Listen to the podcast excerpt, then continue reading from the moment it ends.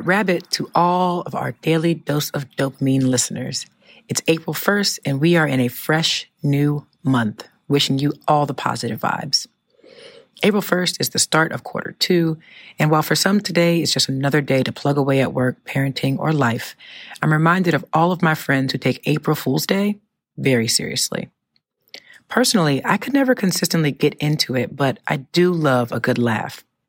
As we charge ahead into the month of April, I'm reminded of the power of laughter and smiling. Our quote for today comes from Madeleine L'Engle, who said, "A good laugh heals a lot of hurts." The weather is changing, it is getting warmer, and for some of us, there are still lots of stressors hanging over our heads.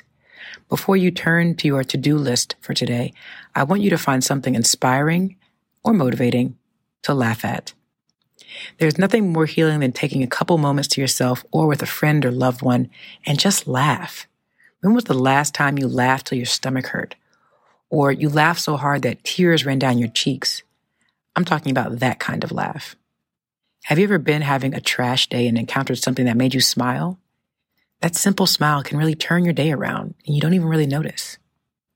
Laughter releases dopamine and serotonin in the brain. Depending on your mood, those two neurotransmitters might be just what the doctor ordered.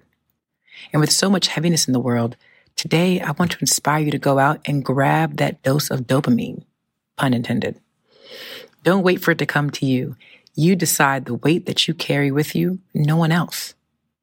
So if someone is impeding on your happiness, taking away your laughter or your smile, make a deliberate choice to respond in a way that frees you. Bring people around you that inspire you, that make you laugh, those that bring out the best in you. For all my folks out there that love pulling a good April Fool's joke on others, don't be too savage today. Some people are dealing with a lot.